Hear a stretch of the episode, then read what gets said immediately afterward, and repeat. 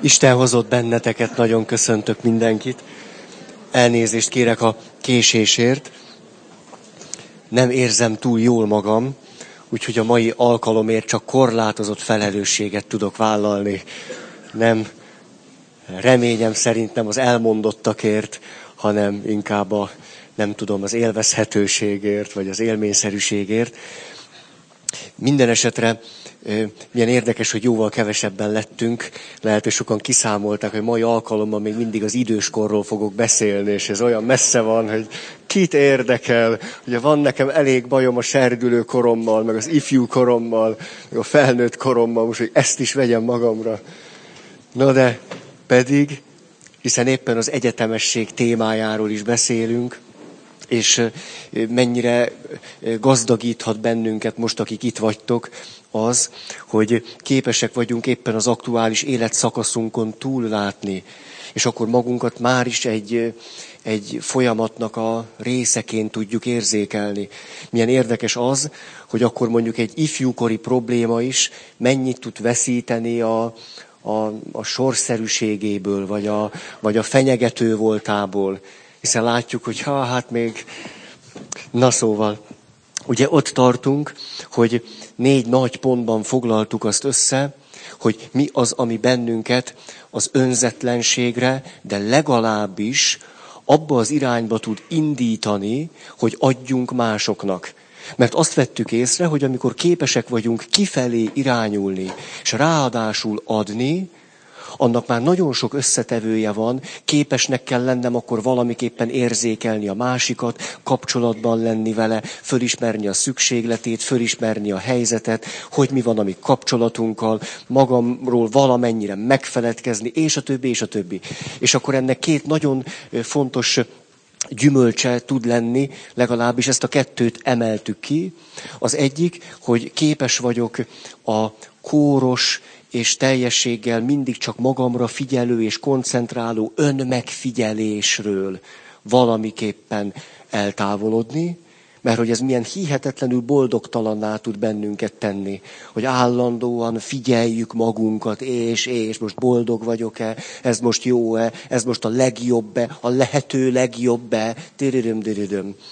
És a másik pedig, hogy az önmegvalósításnak egy görcsös igyekezetétől, és az ahhoz kapcsolódó összes szorongástól, félelemtől, aggodalomtól, frusztráltságtól is meg tudunk szabadulni, hogy jaj, ha mai nap nem valósítottam meg, nem tudom én hogy magam, hát akkor romba dől az életem.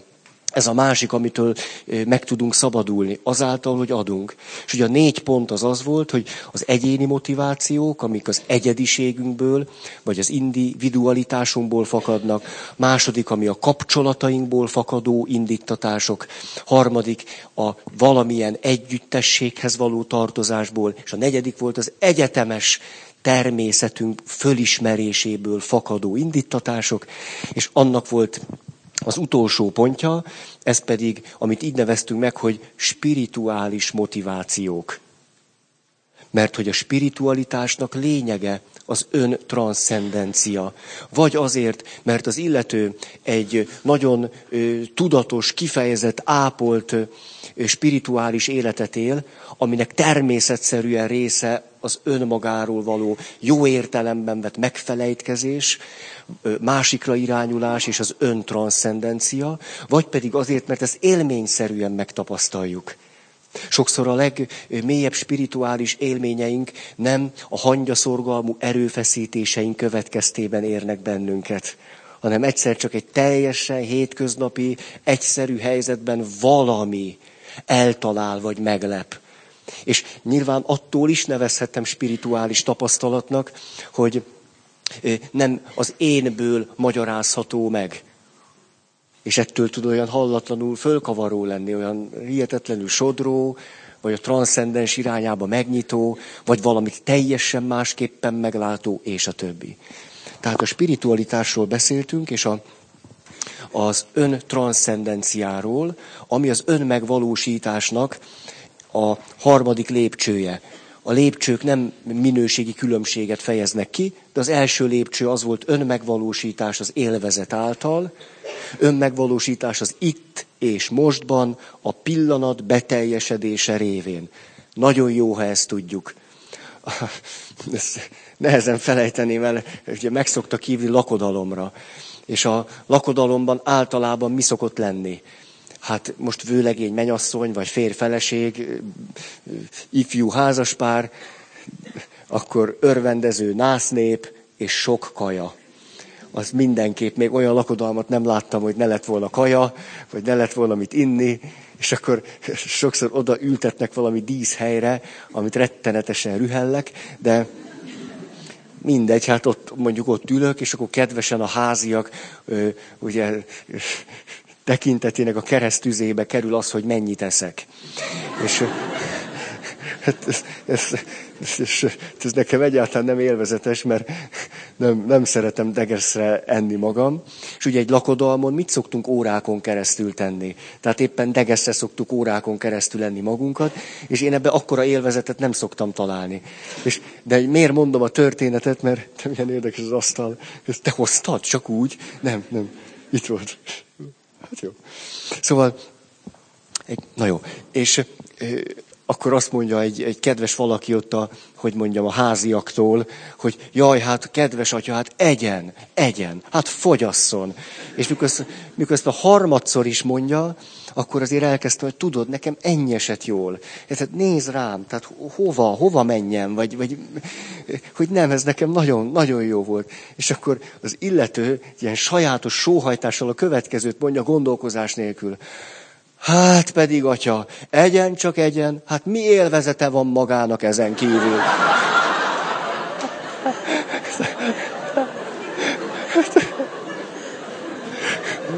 Ez a, ez a, a kínálás rejtett a fölszínre került. Hogy, ne, hogy ő azt gondolja, hogy tehát az önmegvalósításnak ez az első lépcsője. Az itt és most, kajapia és egyebek. Sok más fontos dolog is, persze. Akkor ugye a második lépcsője az volt, hogy önmegvalósítás, a képességeink, készségeink, adottságaink, lehetőségeink kibontakoztatása által tevékenység, hivatásszerű munka, egyáltalán önfelett valamit csinálni, de a kapcsolataink is ugyan ebbe a dimenzióba tartoznak. Harmadik szint, az önmegvalósításnak létezik az öntranszcendencia által való megvalósítása és lehetősége. Úgyhogy itt tartunk, és ígértem nektek, hogy 18 pontot írtam az idős korról. De azért erről, mert hogyha egy olyan korban, amihez azt kötjük általában, hogy ott az ember már csak lefelé megy, hogy ott már ugyan miféle önmegvalósítás, hát ott már a képességek, a készség, az adottságok, az életlehetőség, az életminőség, a mennyiségről nem is beszélve, minden ereszkedik alá. Hogyha azt látjuk, hogy időskorban, vagy nagy betegen is, az önmegvalósítás lehetséges, mind a három szinten egyébként, de hogy az ön transzcendencia által meg, hogy mondjam, folyamatosan nyílnak ki a kapuk. Bőséges kapuk nyílnak.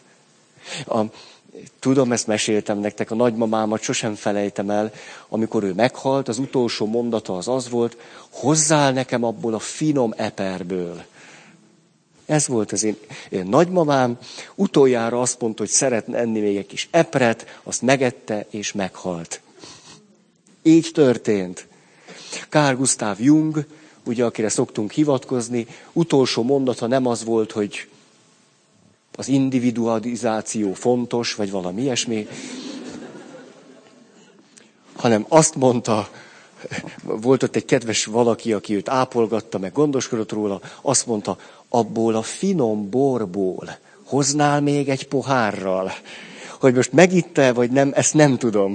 De a mondat így szólt. Ezt azért mondom, mert hogy attól, hogy valaki idős vagy beteg, tudjátok, volt egyszer valaki, már mindenki tudta, hogy rákos. Ő maga is tudta, hogy rákos, utolsó stádiumban van. És akkor a hozzátartozó persze nagyon nehezen eresztették őt el, nagyon szerették is, és azt akarták volna, hogy minél hosszabb ideig maradjon itt. És akkor ment a hozzátartozó a az orvoshoz, és kérdezte, hogy jaj, hát, hát milyen kívánságát teljesítsük a, a betegnek, a haldoklónak, és mit ne, hogy mi az, ami árt neki, mi az, ami nem árt neki. És ő tudja, végighallgatt ez az öreg professzor, és akkor azt mondja, teljesítsék minden kívánságát. és akkor, ugye akkor ott még úgy, nagy nehézséget okozott az, hogy valaki rákos beteg, és akkor azt mondja a hozzátartozóinak, hogy fiacskám, gyújts meg egy cigit, és add a számba. Ugye ő, ő neki még, és utolsó, mert három nappal a halál előtt kedve volt utolsó néhányat szippantani a cigiből. Ugye hát itt már teljesen mindegy. Hát teljesen mindegy. Most azért nem engednek neki ezt a három slukkot, hát és de nagy dolog az, mikor egy orvos is el tudja engedni azt, hogy a végsőkig, a végtelenségig, az abszurditásig életben akarjon valakit tartani. De nagy dolog ezt el lehet engedni, és azt lehet mondani, hát ha cigizni akar, cigizzen. Cigizzen. Ezt most azért hoztam példának, hogy még egy haldoklónak is lehetnek olyan utolsó mondatai, amelyek az ön megvalósításnak, önmagamról való tapasztalásnak, vagy az életbe ágyazottságnak ezt az első szintjét mutatják, és de jó, hogy ez van. Nagyon jó, hogy valaki így tud lenni. Na tehát az időskorról ezért beszélünk, hogy az ön transzcendenciának egy látszólag leglehetetlenebb életszakaszából is mondjuk azt, hogy ez mennyire nem mesebeszéd. És akkor emlékeztek, azt mondtuk, hogy kevesebbet rosszabbul hallunk, de megtalálhatjuk a csendet. Kevesebb a dolgunk és a megbízatásunk, de több időnk van rá. Kevesebb a tevékenységünk, de világosabb a küldetésünk. Nehezebben tartjuk magunkat, de pontosabban tudjuk, hogy mi az, ami tart bennünket. Kevesebbet birtoklunk, viszont jobban át tudjuk magunkat adni. Nehezebben bízunk, viszont képesek lehetünk jobban rábízni az életünket Istenre. Sok mindenről le kell már mondanunk, viszont több mindent ajánlhatunk föl. Istennek, vagy hogyha nem is személyesen Istennek mondom, egyáltalán csak so- sokkal több mindent ajándékozhatunk el. A szónak akár nagyon sajátos átvitt értelmében, mint hogy az én édesapám már nem volt hívő ember, nem volt keresztény, nem volt katolikus, de az, azt az időt, amit én nem beletöltöttem, azt hallatlan nagyvonalúan oda tudta nekem ajándékozni. Azután öm, alig mozgunk, de jobban észlelhetjük a változást és a fejlődést, aminek mi is a részei és részesei vagyunk. Nehezebben megyünk másokhoz. Ezt mondtam? Nehezebben megyünk másokhoz, viszont sokkal közelebb lehetünk magunkhoz.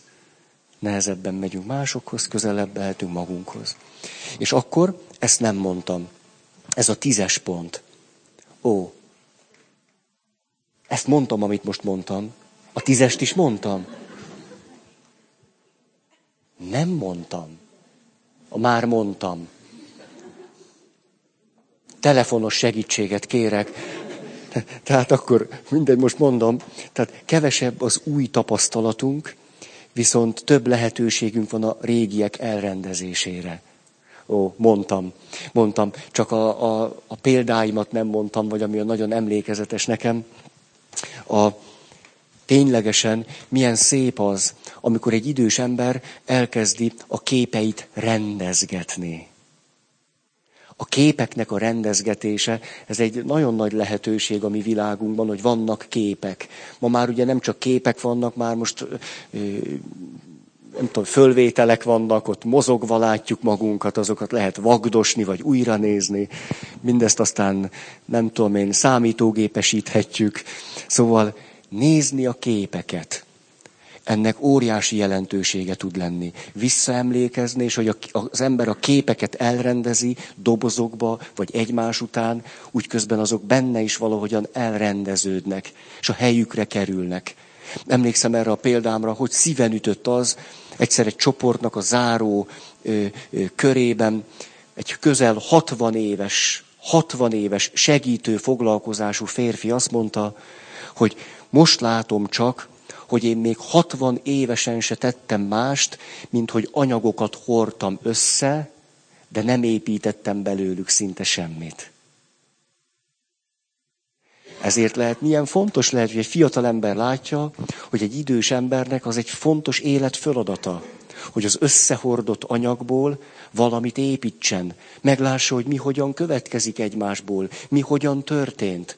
És aztán persze, hogy ezt adott esetben el tudja fogadni, saját életeként tudja látni. Szóval a képek rendezgetése olyan szívbe markoló volt, most karácsony előtt meghalt egy kedves ismerősöm. És a ö, családtagok kértek, hogy menjek föl hozzá, egyrészt hát papként is, meg, meg hát ugye a régi ismerettség okán, és hoppá, le, leesett, így, de szép. Ez szép. A, az jut eszembe, hogy ez szép, Képzeljétek, szombaton, azt hiszem két héttel ezelőtt föltettem azt a kérdést az egyik szentmisében, hogy most azon túl, hogy, hogy nem tudom én végig aggódjuk, vagy rohanjuk az életet, van-e időnk arra, hogy megálljunk, és dolgokat megnézzünk. És azt kérdeztem ott, akik ott voltak a misén, hogy megnéztetek-e az idén, ezen a télen egy-egy szép hópelyhet. Hogy aztán tovább vittem a kérdést, mikor néztél meg utoljára egy hópelyhet? Ó, és akkor kiderül, hogy itt ülünk, én itt ülök, és, és mondjuk gyerekkoromban néztem utoljára hópelyhet. Ez rettenetes.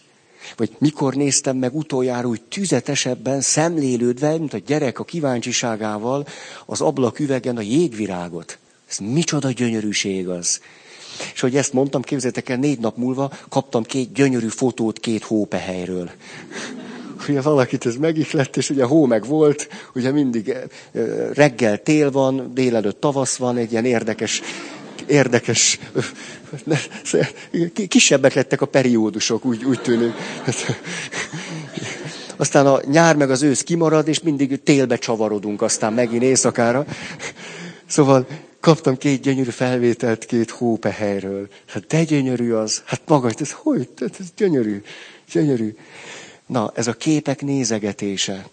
Hogy nézel egy képet, és akkor, hogy nézed, nézed, új dolgokra jössz rá, aztán azokat el tudod rendezni, a helyükre kerülnek. Na, de most valahogy kiestem itt a ritmusból, mert ezt valamiért akartam mondani. Segítsetek. Tessék, ja, a beteg. A beteg. Ott volt ez a, ez a beteg ember, és nagyon, nagyon nem akaródzott neki elmenni. Nem akaródzott neki elmenni. De nagyon nem akaródzott neki beszélni se. Se erről, se arról, se amarról. És de hát közben mindenki tudta, hogy el fog menni, hogy napjai vannak hátra. És volt ott a szobában egy-két fénykép. És az az ötletem támadt, hogy megkérdezzem őt, hogy te, mondd csak, van itt valami a szobában, amit úgy elel szoktál nézegetni? Ugye valaki 24 órán keresztül fekszik az ágyában, hát nyilván valamit elelnézeget. Az én nagymamám, mikor rákos volt, az nem egyszer mondta, Ferikém, gyere, feküdj ide mellém, azt mondta, hogy nagyon. Feküdj ide mellém, és ha a fejeddel kinézel, akkor a felső ablaknak a felső részénél az utca túloldalának, a házának az udvarába nő egy fa, és annak pont a felső lombjait lehet látni. A nagymamám például ott feküdt, majdnem fél évig haldoklott, vagy hát szóval az utolsó fázisok mentek, akkor épp csak, hogy ki tudott menni, aztán már sehova se tudott menni, de ő például a szomszédház udvarába felnövő fáknak a tetején a leveleket nézte, hogy a leveleket fújja a szél. Ezt nézte, nyáron halt meg, úgyhogy ott szépek voltak a levelek, és ő azt nézte.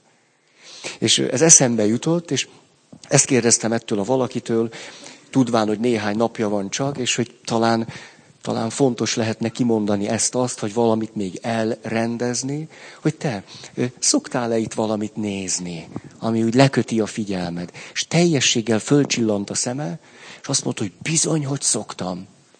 Itt van velem szemben a házunknak a képe. Ezt nagyon sokat nézem. A házunknak a képét. És tudjátok, a ház mindig is hát egy milyen mélységes szimbólum. a ház milyen mélyen szimbolizálja azt, hogy otthon lenni, valakikhez tartozni, milyen mélyen szimbolizálja a ház a, a szemét, az egyes embert. Ugye a házra vonatkozó kifejezések a magyar nyelvben is az emberre utalnak. A háznak a sarka az ez. A ház sarka. Vagy azt mondjuk, hogy szemöldökfa. Vagy homlokzat. Ugye? Tehát nagyon a magyar nyelv nyilván ebből az ősi szimbolikából, hogy van a sátor, és a sátornak a közepén ott van a rúd, és az a rúd összeköti a három világot. Ez egy nagyon arhaikus, egyszerű képzet. Ugye az alvilágot, aztán a sátorban van a, az emberi világ, de aztán a sátornak a közepen mondjuk nyitott, vagy ott van a, az a, az életfa-szerű rúd, ami tartja a sátrat, és az pedig aztán megy ki a harmadik világ irányába mutat. Tessék? Igen, Istenfa. Igen.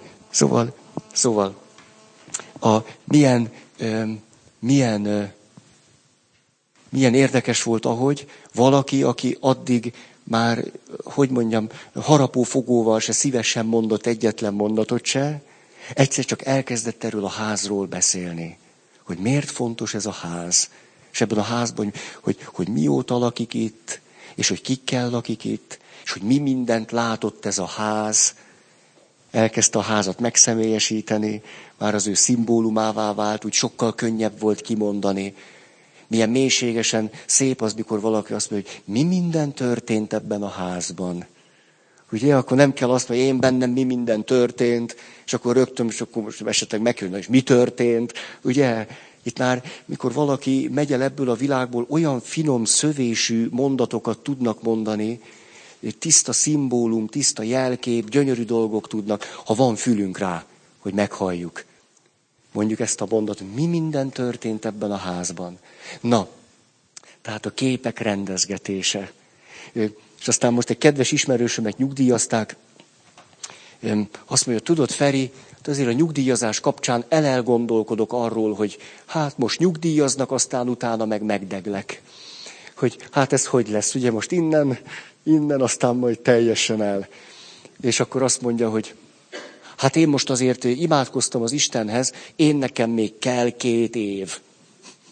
Azt mondta, nekem még kell két év, és akkor így folytatta a mondatot, hogy rendezzem a dolgaimat. Aztán utána találkoztam néhány hónappal később, és azt mondja, Feri, rájöttem három. De, de egyébként egyáltalán nem úgy tűnik, mint aki el akarna menni. De ez egy milyen szép dolog, hogy valaki a nyugdíjazása kapcsán picit megy előre, azt mondja, igen, nem maradunk itt örökké, most már elkezdek egy picit ezzel foglalkozni, hogy rendezni a dolgaim. Most már egy picit ezzel a, ezzel a hozzáállással kezdek az életben létezni. Hogy most már inkább rendezzem a dolgaikat, mint hogy újabb bonyodalmakat csináljak. És már inkább ebbe az irányba szeretném vinni az életemet. Na. Ez lett volna, tehát kevesebb új tapasztalat, de több lehetőség a régiek elrendezésére. És abban olyan új dolgokat lehet meglátni, hogy hihetetlen, mint egy másik élet tárulna föl. Biztos volt már ilyen élményetek. Csoportban nagyon tud ilyen élményünk lenni, hogy 20-40-70 évig láttam valamit valahogy, és egyszer csak egy új megközelítés, és rájövök, hát az egész életem másról szólt. Hát nem is erről szólt. Vagy, vagy hát arról is szólt, hogy. Ci. Szóval nem biztos, hogy egy életben minden tapasztalatot be kell gyömöszölni. Inkább érdemes az életünket jobban megérteni. Akkor abban is olyan sok rétegek vannak, mint hogyha húsz életet éltünk volna. Na szóval ú, nehezen esik még a beszéd is. Nem tudom, annyira fáj a tüdőm, és nem tudom, észtem nem vagyok lázas, de teljesen olyan érzésem van, mintha lázas lennék. Tehát minden olyan fájnak, a végtagjaim, a, a tüdőm, mindenem, nem vagyok jól, de nem vagyok lázas. Úgyhogy jól vagyok. Na tehát, Ugye ezt mondta egy orvos, ez nagyon kedves, az orvosok olyan kedvesek tudnak lenni, hogy éppen a halálomon vagyok, és akkor elmondom, hogy a melkasomon nyomást érzek, minden levegővétel fáj, szúr a szívem, fájnak az izületeim, enyhe remegés van rajtam, és a következő láza van, hát tudjátok, hát valami kis legalább egy empatikus félmondat. Te nem, láza van, nincs, hát akkor jó van, akkor keddi, akkor keddi előadást meg kell tartani. És nem, jaj, hát hülyéskedek. Nem, már most, de én kedvesen azt mondjátok, hogy, hogy menjek haza. Hát ne. Ja, hogy menjünk, menjünk, látom, milyen rosszul hallottam. Azt mondtad, hogy menjünk? Te azt mondtad, látjátok, ilyen érdekes. Egy csoport nagyszerű lehetőséget ad, hogy korrigáljuk a félrehallásainkat, ugye? És én rögtön úgy hallottam, hogy menjek haza. Hát, hogy menjünk haza. De miért? Valami dolgod van? Vagy miért? Nagyon is fölcsillant a szemed, hogy jó, akkor még belefér az estébe valami. Na, nem hülyéskedek, mert jobban fáj a tüdőm. Na, azt mondja, hogy emlékszem, akkor ezt mondtam, ez a következő pont volt, hogy nem tudunk rendet rakni, de el tudjuk rendezni az életünket, és erre olvastam föl a meghökkentő történetekből egyet, amelyek nem a mondani való illusztrálására szolgálnak, hanem gondolkodásra késztetnek. Ezek nem tantörténetek, csak azért, hogy ne értsük őket félre. 12. Hogy idősödök, sok mindent el kell engedni, viszont az elengedésben megtanulhatok növekedni. Tehát sok mindent el kell engedni, az elengedésben azonban nagyon jól lehet növekedni. A, van egy könyv, amit nem olvastam el, csak mindig a címével találkozom a könyvespolcon, Szállj le a döglött róról. Ismerős ez a cím, a hétköznapi pszichológia sorozat. Azt gondolom a, a teljesen túlhordott kapcsolatokról van benne szó, ugye, hogy már, már teljesen vége a kapcsolatnak, de az illető nem bírja elengedni. És akkor azt hiszem ez a cím, hogy szállj le a döglött lóról. Vagyis, hogy ez nagyon, egy nagyon izgalmas tapasztalásunk lehet, hogy a, a, az emberi életben a fejlődésünk sokszor az elengedések révén történik meg. Nem a birtoklások révén, a, a befogadás révén, vagy hogy kaptam valamit, vagy megragadtam valamit, vagy átéltem valamit, hanem legalább annyira újból és újból, hogy valamit végre valahára elengedek. Elengedek, megengedem, hogy az már ne legyen, megengedem, hogy azt már ne kapjam. Ugye itt a gyerekkorunktól kezdve micsoda szabadságot ad, mikor elengedem, hogy az apám úgy szeressen, ahogy nekem az jó lett volna. Ezt elengedem, egyszer csak sokkal szabadabb leszek. Megengedem az anyámnak, hogy olyan legyen, amilyen. És elengedem ezeket a vágyaimat. Sokkal szabadabb leszek. Rengeteg fejlődésre nyitja meg a szemünket az, ha el tudunk engedni. És azt gondolom egyébként, hogy az életnek az egyik kulcsa, hogy képesek vagyunk-e a veszteségeinkkel megfelelő módon bánni. Ezt ilyen egyszerűen. Tehát ha mondjuk öt dolgot kellene felsorolnom, hogy min múlik az emberi életnek a, valahogy az élet minősége, az, hogy hogy érzed magad a bőrödben, ezt biztos belemondanám. Nem tudunk boldogok lenni anélkül, hogy ne tanulnánk meg jól a veszteségeinkkel bánni és elengedni.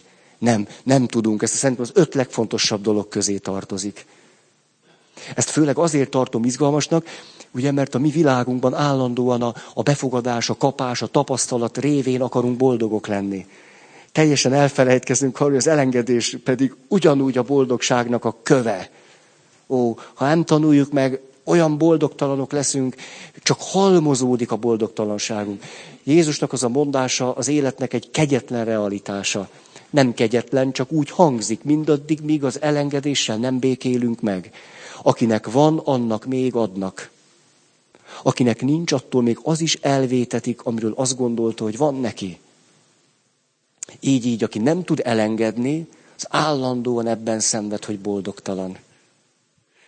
Milyen sok párkapcsolat újult meg attól, hogy egyszer csak a férj és a feleség itt belül elengedték egymást. Azt mondták, legyél szabad. Megajándékozlak a szabadsággal. És mikor egy kapcsolaton belül megajándékozzuk egymást a szabadsággal, egyszer csak kiszoktunk virulni. Olyan fölszabadító tud lenni, amikor a másik szabadságot ajándékoz nekünk egy kapcsolatban. Nyilván mindennel vissza lehet élni. Most nem a fonákját akarom mondani. Tehát ez, hogy sok mindent el kell engedni, viszont az elengedésben roppant jól tudunk növekedni. Hm. 13. A félelem, hogy a halál elveszi tőlünk az életet. A halálfélelem egy roppant romboló érzés, mert úgy közvetlen módon szinte semmit nem tudunk vele kezdeni. Rettenetes, bénító, romboló. Tehát a félelem, hogy a halál elveszi tőlünk az életet, átadhatja a helyét annak a bizonyosságnak, hogy a halál az életnek a része. Tehát a félelem, hogy a halál elveszi tőlünk az életet, jön az öntranszcendencia, és egyszer csak rájövünk, hogy a halál az életnek a része. Összeírtam néhány kifejezést a halálra vonatkozóan. Azért, mert egyszer csak, ahogy hallom, valaki azt mondja nekem, hogy, hogy is mondta? Igen, húsz éve veszítettem el a férjem. Ugye nyilvánvalóan tudjuk, hogy ez a kifejezés arra utal, hogy meghalt a férje, és elment ebből a világból. De engem ott akkor ez egyszer csak érzékenyen érintett, és szíven ütött. Hogy lehetséges az, hogy valaki húsz évvel a házastársa halála után ezt a kifejezést használja, hogy veszítettem őt el. Hogy akkor ő húsz éve ebben a veszteségben él. Akkor egy veszteségben van hogy ott van. Ez nem azt jelenti, hogy ha meghal egy szerettem, az nem veszteség. De hogy milyen rettenetes, hogyha mindenki, aki elmegy ebből a világból, és nekem fontos volt, sehogy másképpen nem él én bennem, mint hogy őt is elvesztettem. Tehát akkor, hogy megy előre az élet, akkor hihetetlen, hát akkor egy ilyen rettenetes fájdalomban kell létezni, hogy már mindenki, aki fontos volt, azt már elvesztettem. Hú, de rettenetes lehet így élni. És akkor összeírogattam egy pár kifejezést, hogy a szóhasználatunk milyen ö, finoman ö, árulja azt el, hogy hol tartunk a halál témájára vonatkozóan.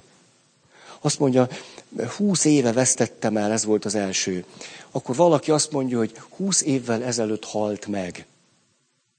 Ez egy nagyon korrekt mondat egyébként. Nagy kérdés, hogy mi van mögötte. Ugye, hogy most abban a pillanatban megállt az élet. Azt sose felejtem el. Egyszer valaki azt mondta, mikor édesapámat elvitték a halottas emberek, hogy mondják azt a Halott szállítók, igen. Szóval, mikor édesapámat elvitték a halott szállítók, akkor néztem ki az ablakon, ahogyan viszik, és ott megállt az idő. Hú, de fáj, fáj egy ilyet hallani. És akkor a halott szállítók mondjuk huszonvalahány éve vitték el az apukáját. Megállt az idő. És azt mondja, valaki meghalt, akkor megállt az idő? Vagy ott megállt az életed? Vagy vele haltál, de aztán lette valami. Mert hogy vele halunk, az teljesen normális. De hát ő se csak a halálban marad, hanem ment tovább. Legalábbis mondjuk ez az én személyes meggyőződésem. És mi van azzal, aki itt marad? Ez nagyon érdekes, hogy mondjuk a hitemben benne van az, hogy valaki, aki meghal, a halálon átmegy és valahol van, miközben én az élő megállok a halálban. Nem abszurd, hogy egy élő megáll a halálban, a halottnak meg esze ágába sincs ott maradni? Most nyilván én ezt papként is mondom, nem kívánom ezt a nézőpontot rátok erőltetni. De egy teljes abszurdum megállni a halálban, már csak azért is, mert, mert a halott sem áll meg ott. A, láttam egy, egy, egy nagyon furcsa műsort, azt nézték, hogy a hullákkal mi történik egy nap, öt nap, húsz nap. Van egy ilyen sorozat, nagyon érdekes. Mondjuk, ha van egy pici nekrofília valakiben, akkor, hogy, hogy az élet, na most nagyon lehet, hogy furcsa lesz, amit mondok nektek, hogy az élet hogyan veszi át a terepet egy halott fölött. hogy elindulnak a mikroorganizmusok a maguk pályáján, elindulnak a, a különböző kis tik-tik-tik-tik, ilyen kis mászós, kukacos dolgok a maguk. Ez nagyon guztustalan persze, akinek ez guztustalan. Hát nekem is az. Egyszer, egyszer kaptam, új, ezt elmesélem, ez majdnem olyan, mint egy trauma. Egyszer kaptam valakitől valami ömlesztett sajtot. És tényleg, de nem ettem meg egy hétig. Míg nem megéheztem. És kinyitottam a dobozt, és hemzsegett a sajtkukactól. Ha már láttatok ilyet, nektek ezt nem kell tovább ecsetelni. De az komolyan, az egy olyan látvány, az egy olyan, hogy Miért akartam ezt mondani? Mert papként ugye, nyilván most nagyon egyszerűen mondva, a, a lélek életéről beszélek, hogy az elhunytnak, most nagyon egyszerűen mondom, ugye a lelke megy tovább, tehát esze ágába sincs ott maradni. De hogyha egy, egy kőkemény materialista vagyok, egy csont materialista, akkor is azt kell látnom, hogy a halál helyét ott átveszi az élet. Ezt kell látnom, ha materialista vagyok is, Na jó. Na. Már ha van hozzá gyomrod, hogy lásd, hogy az élet hogy veszi át a teret. Na, aztán mondhatom ezt a kifejezést is, hogy XY, nem tudom én, 2004-ben köszönt el tőlünk. Hm. Vagy elment, eltávozott az élők sorából. Ez engem mindig elgondolkodtat, hogy most valaki eltávozik az élet sorából, de hova? Tehát akkor az egyik felét mondtam, ugye eltávozott. Ráadásul azt mondom, hogy, hogy nem nagyon látom, hogy ő élne, vagy nem hiszek benne. Eltávozott az élők sorából, nekem ez egy nagyon egyoldalú. Vagy azt mondja, hogy megpihent és elnyugodott. Ugye ez, hogy a, a szertartásban is mondjuk, hogy, hogy, hogy, hogy mondjuk, hogy nyugodjék békében. Hogy ez, ez, ez mindig olyan, olyan hát mi most bántják majd, vagy, vagy, vagy hogy most az élet egy ilyen küzdelmeknek egy ilyen lehetetlen világa, de ha meghalni, na az de jó, ott végre lehet egyet szusszanni. Az ember először is jól kialudja magát, akkor aztán még alszik rá egyet. És ezt mikor már kezd, kezd úgy, úgy, akkor úgy elgondolni, hogy mit is csináljon, de már úgy sok mindent nem kell. Szóval mi ez, hogy nyugodjék békében? Tehát ez a nyugodjék békében most, most a szónak ebben a tenyeres talpas értelmében, hát sokkal inkább valami emberi kifejezés. Nem, hogy én, mi, hogy ez a földi árnyékvilág, ahol itt a megpróbáltatások sora, és akkor na, ő neki már vége. Már nem kell többet szenvednie most akkor nyugodjon békében. Én nekem ez nem tetszik. Tehát lehet, hogy azért, mert én nem akarok békében nyugodni. Tehát a, most ez, ez, valami élet, na jó. De tényleg, ez milyen rettenetes, most jövök rá. hogy nyugszom. Na, a, ugye aztán mondhatjuk azt hogy örökre becsukta a szemét, és aztán mondok egy másikat, hogy átadta lelkét a teremtőjének. Na, ez már, ez már döfi. Emlékeztek, múltkor mondtam, ez már döfi. Mesélek erről egy sztorit, hogy körülbelül egy hónappal ezelőtt valaki nagyon kedvesen egy tízoldalas tanulmányt nyújtott át nekem az ez már döfi kifejezés etimológiájáról, amit az egyetemen készített el, és be is adta. Úgyhogy el kell nektek árulnom, az ez már döfi kifejezésről mindent tudok, ami tudható. Mindent. Egy mondatban össze tudom foglalni a tízoldalas tudományos dolgozatnak a következtetését. Az ez már döfi kifejezés eredetéről halvány fogalmunk sincsen. Tényleg így van. Így van. Úgyhogy nem csoda, hogy elcsodálkozunk ezen. De hát ez nagyszerű, úgyhogy van most az íróasztalomon tartom. Ez már Döfi szakdolgozat, vagy dolgozat. Nagyon jó. Ó, tehát ez a átadta lelkét a teremtőjének. Nekem például ez kifejezetten nagyon tetszik, még ha mondjuk egyszerűségében hát a valóságnak egy részét ragadja csak meg. De szép ez, nem? Átadta lelkét a teremtőjének. Hú, na ez egyre jobban tetszik. De remélem nem kell megnyugodnom ebben. És a, szóval, hogy ott azért majd valami jó dolog történik. Na jó, olvasnék egy picit.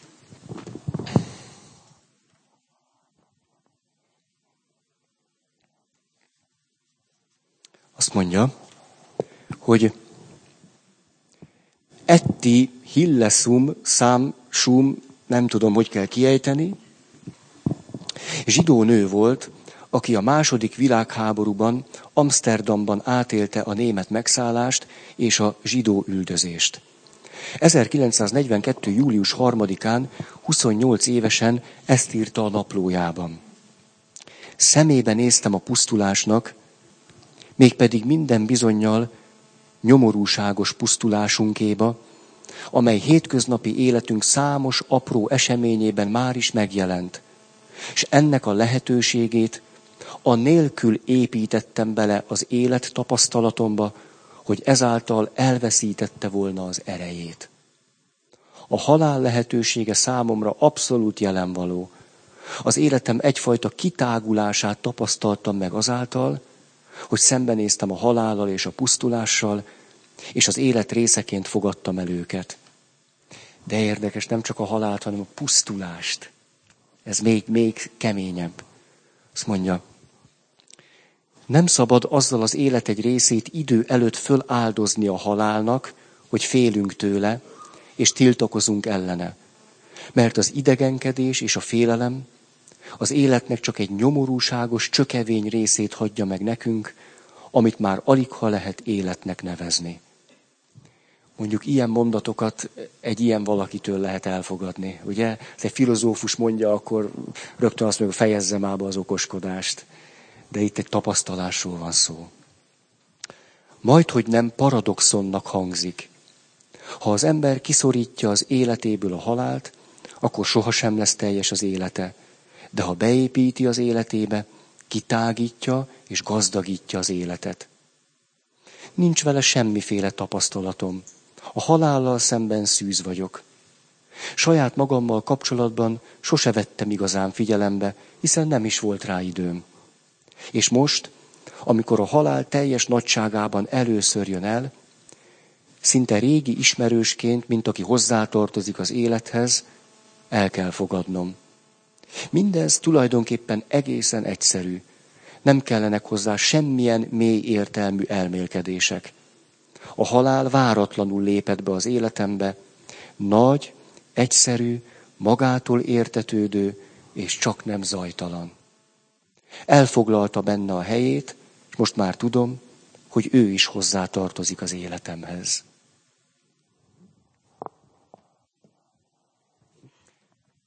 Ez volt akkor a tizenharmadik pont. Tizennégy. Egyre sötétebb lehet az egyedüllét, és egyre világosabbá lehet Isten szüntelen jelenléte miközben az egyedüllét egyre mardosóbb és sötétebb és fájdalmasabb, vagy ürességet hozóbb, akközben egyre világosabb lehet Isten szüntelen jelenléte. Sose felejtem el, de ilyen, legalább háromszor szoktam ezt mondani egy alkalommal, hogy egyszer mentem a lelki atyámhoz, hát vagy húsz évvel ezelőtt, és mondom neki, hogy egyedül vagyok, egyedül hagytak, nem tudom, panaszkodtam neki, jaj, de fáj, mondtam neki, nem sok ereje van a hangomnak. Na, szóval panaszkodtam neki nagyon, és akkor végighallgatta, nagyon mentálhigiénés volt, végighallgatta, és azt mondta, Feri, te tudod, hogy amikor egyedül vagy, Isten nagyon veled van? Érdekesek ezek az egymondatok. Mikor valaki teljességgel kirúg abból a vágányból, amiben egyébként gondolkodok, érzek, cselekszem, és értelmezem a tapasztalataimat. Néha nagyon jók ezek a mondatok. Egy picit olyanok, mint egy pofonütés. Ő se ért meg, ja, most kioktatott engem, vagy, de nem, nagyon együttérzően mondta.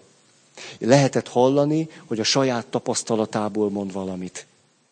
Feri, tudod, hogy amikor nagyon egyedül vagy, akkor az Isten nagyon veled van? Hm, de megjegyeztem ezt, látjátok, húsz év múlva is, hogy fújom. Na.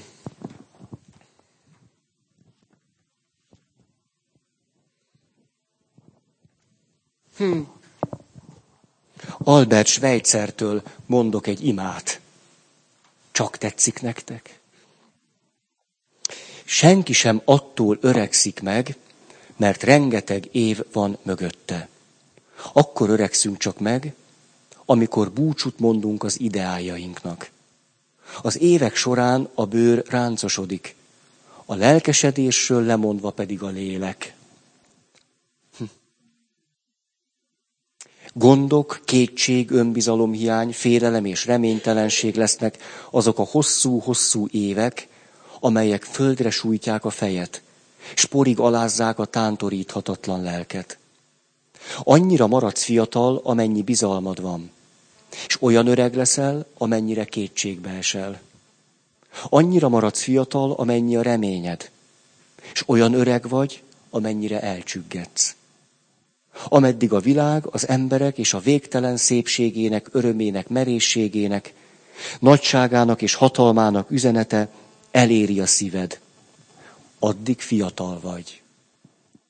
Amikor szárnyaid ellankadnak, szíved bensejét a pessimizmus hótakarója és a cinizmus jégpáncélja borítja be, akkor csak ugyan megöregedtél. Ismertek szenvedélyes öreg embereket? Nem szenilis, az egy más, más dolog. Szenvedélyes. Van egy kedves néni, elmúlt 90 éves. És 90 éves korában sem mondott rá arról, hogy ő nő. Azt lehet érezni egy 90 éves valakin, hogy nőként látja el magát. És hogy ezért, szóval ott csillog a szemében az, ahogyan rám néz, hogy ő egy nő. És hogy én bennem nem csak a papot, hanem egy férfit is lát. Nem csoda, hogy 90 valahány éves. Ezt a kettőt nagyon szoros összefüggésben látom.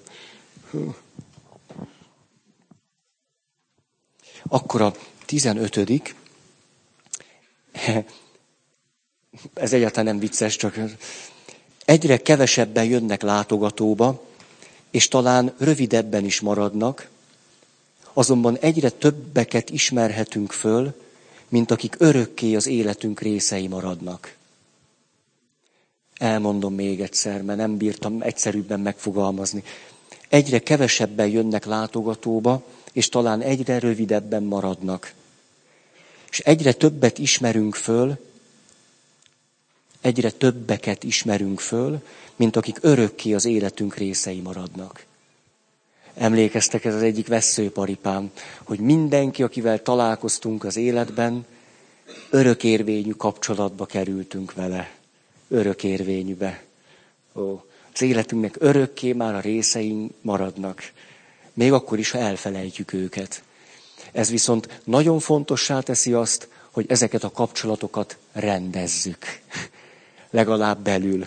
Elrendezzük, rendezgessük. Ó, mert örökérvényűek. Számomra ez nem félelmet keltő, de tapasztaltam már azt, hogy egy-egy mondatom másokban félelmet tudott kelteni. Gyanítom, hogy talán ez is. Ugye, ha nincsenek elrendezve bennünk a kapcsolatok, akkor valami nagyon tiltakozik ellene, hogy úgy kelljen tartanom, hogy ő az életem része.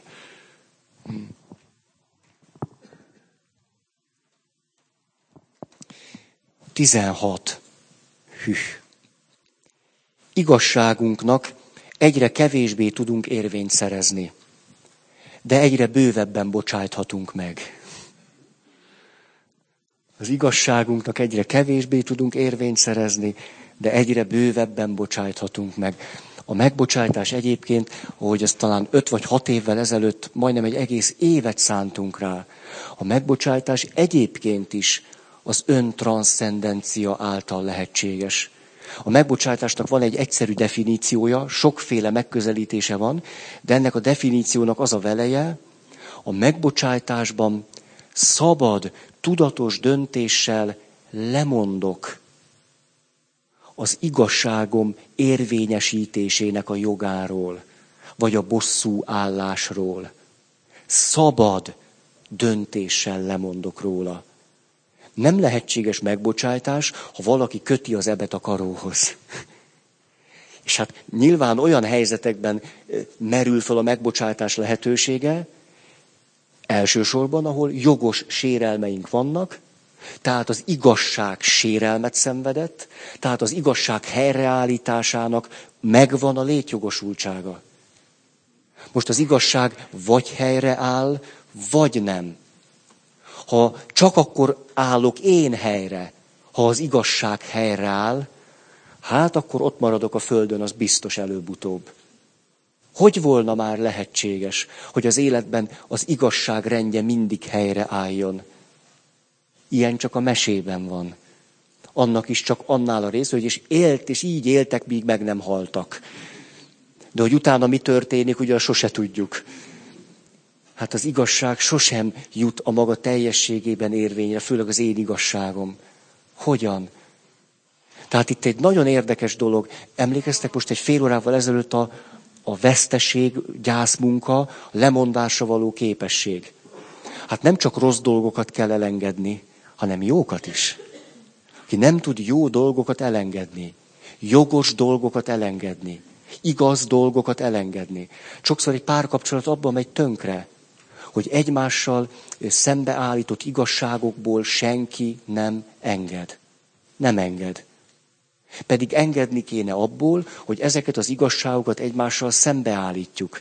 És azt kellene mondani, hogy engedjük el ezt az igazságot, mint azt az igazságot, ami szembeáll a tiéddel, és lássuk meg ezt a két igazságot, amelyek kiegészítik egymást. Egy párkapcsolatban egymást kiegészítő igazságok vannak. És mégis rengetegen csak egymással szemben álló igazságokban képesek gondolkodni. Ez elég fájdalmas.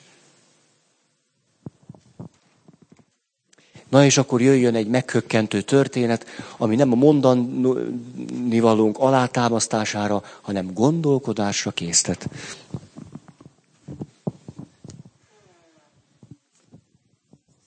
Vagy érzésekre.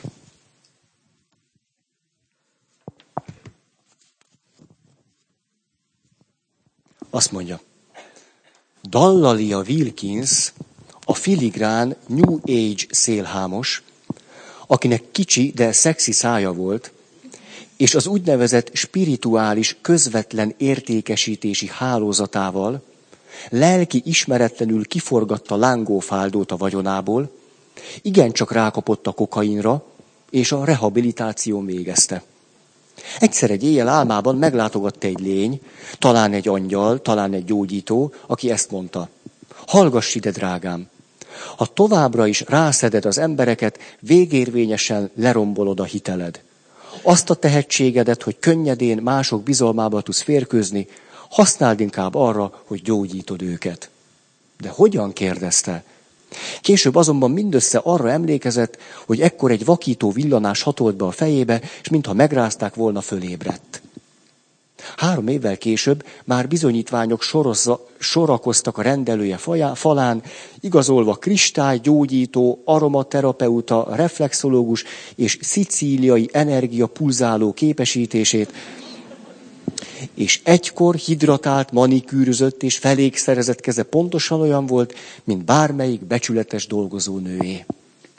Felállt az íróasztalától, ahol tétlenül forgatott egy csomag tarókártyát, hogy a kopogtatásra kinyissa az ajtót.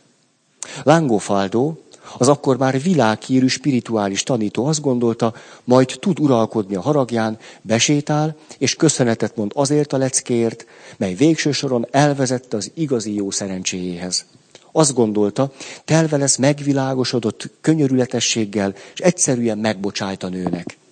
De ahogy megpillantotta az arcát, valami hirtelen elpattant benne, és keményen orba vágta.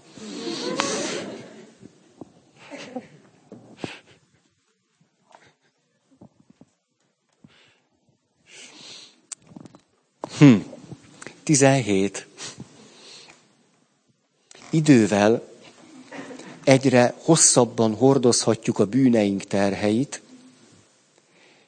másfelől, ezt fölülmúlva, ráeszmélhetünk, hogy soha sincs túl késő bocsánatot kérni. Szóval a mondat így szól, idővel egyre hosszabban hordozhatjuk a bűneink terhét, de ezt felülmúlva ráeszmélhetünk, hogy soha sincs túl késő bocsánatot kérni. Vagy azért, mert ezt egy az egyben megtehetem, vagy azért, mert itt belül megtehetem. Vagy azért, mert mondjuk az Isten előtt megtehetem. Vagy az Istennek kimondva megtehetem. Nagyon fontos dolog ez, soha sincs túl késő bocsánatot kérni. Soha sincs túl késő. A, ugye közeledik húsvét, egyszer csak ott látunk majd Jézus jobbján valakit, akire azt mondjuk, hogy jobb lator. Ékes példája annak, hogy soha sincs túl késő azt mondani, hogy elszúrtam. De érdekes, ez is milyen sajátos dolog, valaki ott haldoklik a kereszten.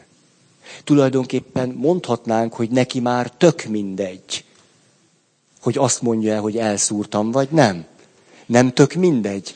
Már nincs ideje tovább megváltozni, alakulni, jóvá tenni, semmire sincs idő, mert éppen haldoklik. És hogy az emberben mégis van egy késztetés, hogy a halálos ágyán azt mondja, hogy elszúrtam, vagy bocsáss meg, elszúrtam. Ez nagyon szinte, mint egy ilyen indirekt bizonyíték arra, hogy az ember, hogy mondjam, nem csak ennek a világnak van. Na, 18. Bizonyos testi betegségekből már soha nem gyógyulunk meg. Ez már 40 fölött is így van. Lelkünk azonban egyre egészségesebbé és teljesebbé válhat. Tehát bizonyos testi betegségekből már soha nem gyógyulunk meg. Lelkünk azonban egyre egészségesebbé és teljesebbé válhat. Na egy utolsó kis olvasás.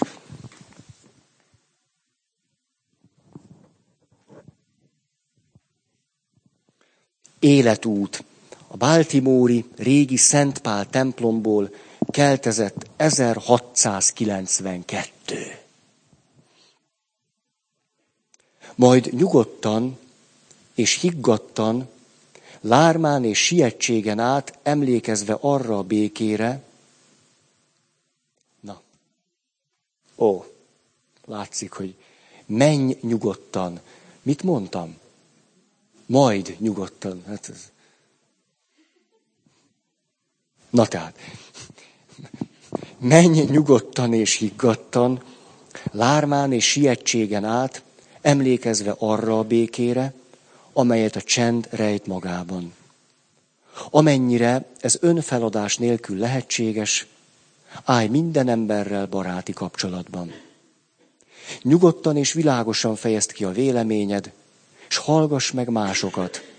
A szellemtelent és a tudatlant is, nekik is megvan a maguk története.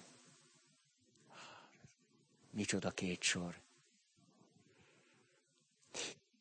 Kerülj minden hangoskodást és agresszivitást, mely gyötrelem a lélek számára.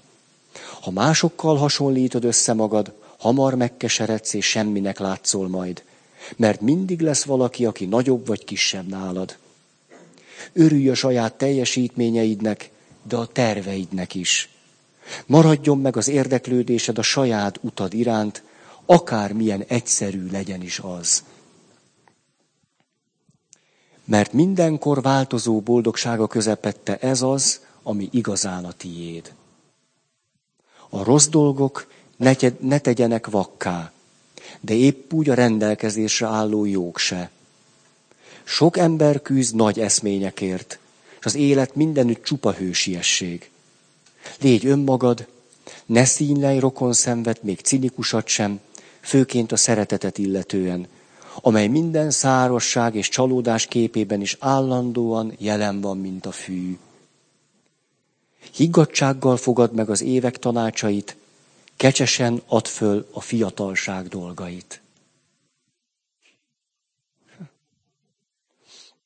Bátorítsd a lélek erejét, hogy megvédjen a hirtelen ráttörő szerencsétlenség közepette. De képzelődések miatt ne nyugtalankodjál. Sok félelem a kimerülés és a magány következménye. A fegyelmezettség józan mértékével légy jó önmagadhoz. Isten gyermeke vagy, jogod van itt lenni. Élj tehát békében Istennel, bármilyen elképzelésed is van róla. Akármilyen ügyed és vágyaid vannak éppen. Az élet zajos zűrzarvarában is megőrizlek a lélek békéjében. Minden látszata, vesződtsége és összetört álma ellenére ez a világ csodaszép. 17. század. Mi meg itt nyüglődünk. Én azt gondolom, hogy most befejezem. Nem esik már jól. Egyébként se esett jól, de, de, de tényleg most erőt vett rajtam a hányinger is, és ez, ez már most ne, tényleg. Úgyhogy elnézést, most meg rövidültelek. Nagyon köszönöm a figyelmeteket.